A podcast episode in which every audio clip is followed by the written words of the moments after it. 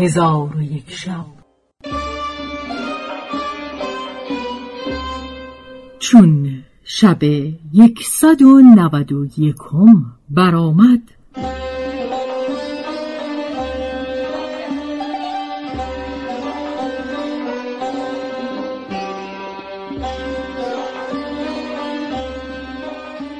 گفت ای ملک جوانبخت قمر و زمان آب از دیده روان ساخت و این ابیات برخواند تو در کمند نیفتاده ای و معذوری از آن به قوت بازوی خیش مقروری گران که خرمن من سوخت با تو پردازد میسرت نشود عاشقی و مستوری.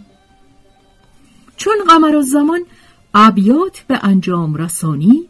وزیر با ملک گفت ای شهریار جهان تا کی در نزد قمر و زمان نشسته از کار مملکت و سپاه قافل خواهی بود.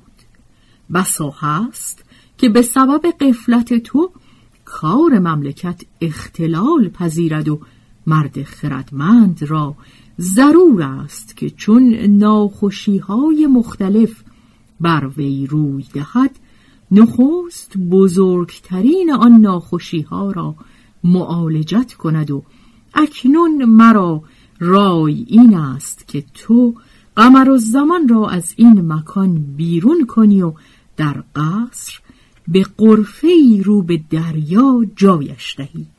و خود نیز شبان روز در نزد او بنشینی و هفته ای دو روز عمرا و وزرا و نواب و حجاب و خاصان مملکت و ارباب دولت و سپاه و رعیت را به پیشگاه حاضر آوری تا کارهای خود را بر تو عرضه دارند. تو نیز حاجت ایشان برآوری و در میان ایشان داوری گفته و باقی هفته را در نزد قمر و زمان باشی و پیوسته این حالت. ترک نکنی تا اینکه خدا کربت و اندوه از تو ببرد و ای ملک از حادثات روزگار ایمن مباش و از زیر دستان قفلت روا مدار. چنان که شاعر گفته است الا تا به قفلت نخسبی که نام حرام است بر چشم سالار قوم. غم زیر دستان بخور زین هار بترس از زبردستی روزگار.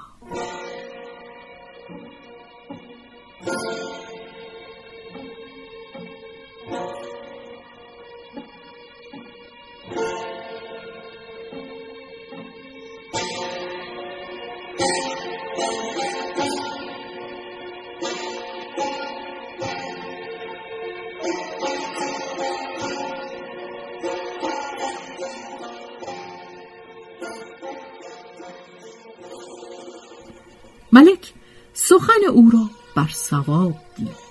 در حال برخواسته فرمود که قمر و زمان از آن مکان بیرون کنند و در قصر به قرفه رو به دریا جای دهند. آنگاه خادمان فرشهای حریر بدان قرفه گستردند و دیوار آن را دیبا بستند و پرده های مرصع به گوهر بیاویختند. غمر و زمان بدانجا در آمد و از شدت عشق رنجور شد و از غایت شوق پیوسته بیدار بود و همیشه خیال معشوقه به خاطر داشت و گونش زرد و تنش نزار میگردی پدرش ملک شهرمان در بالین او محزون بنشست و ملک شهرمان هفته دو روز. شنبه و دوشنبه جواز داد که عمرا و وزرا و حجاب و نواب و سپاه و رعیت در پیشگاه حاضر شوند و وظایف خدمت به جای آورند و هنگام پسین بازگردند. و ایشان نیز بدانسان می کردند و ملک شهرمان باقی ایام هفته را نزد قمر و زمان آمده. با او به سر می برد و شب و روز از او جدا نمی گشت و دیرگاهی حال بدین منوال بود.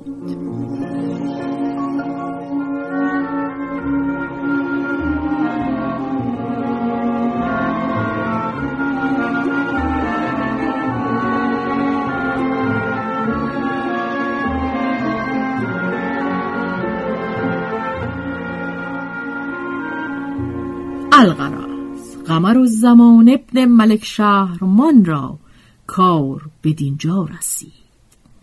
و اما ملک بدور دختر ملک غیور را جنیان از نزد قمر و زمان برداشته به خوابگاه خود رسانیدند.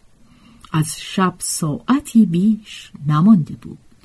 چون صبح بدمید ملک بدور بیدار گشته به چپ و راست نگاه کرده معشوق خود را در آغوش ندید. دلش بتپید و پای خردش بلرزید فریادی بلند برآورد. در حال کنیزکان و دایگان بیدار شده نزدیک ملکه آمدند. بزرگترین ایشان پیش رفته گفت ای خاتون بر تو چه رسیده؟ ملکه گفت ای پلید معشوق خوب روی من که دوش در آغوش من خفته بود کجاست؟ دایه بزرگ چون سخن او بشنید به حراس اندر شد و گمان آفت رسیدگی بر خرد وی کرد و گفت ای ملک بدور این سخنان بیهوده چیست؟ ملک بدور گفت ای عجوزک پلید آن پسر نیکوروی سیاه چشم و کمان ابرو که از آغاز شب تا نزدیک صبح با من خفته بود کجا رفته؟ دایه گفت ای خاتون به خدا سوگند که من نه پسر دیده و نه کس دیگر. تو را به خدا سوگند می دهم که این گونه مزاح بیرون از اندازه مکن و ما را با این سخنان به کشتن مده. بسا هست که مزاح تو را به گوش ملک غیور برسانند. آنگاه ما را از دست او خلاصی نخواهد بود. چون قصه به دینجا رسید بامداد شد و شهرزاد لب از داستان فرو بست.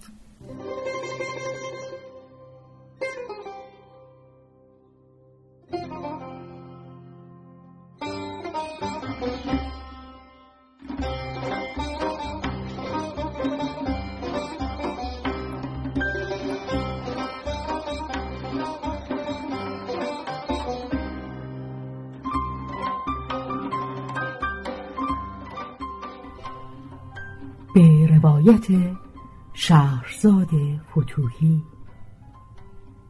تنظیم از مجتبا میرسمیعی.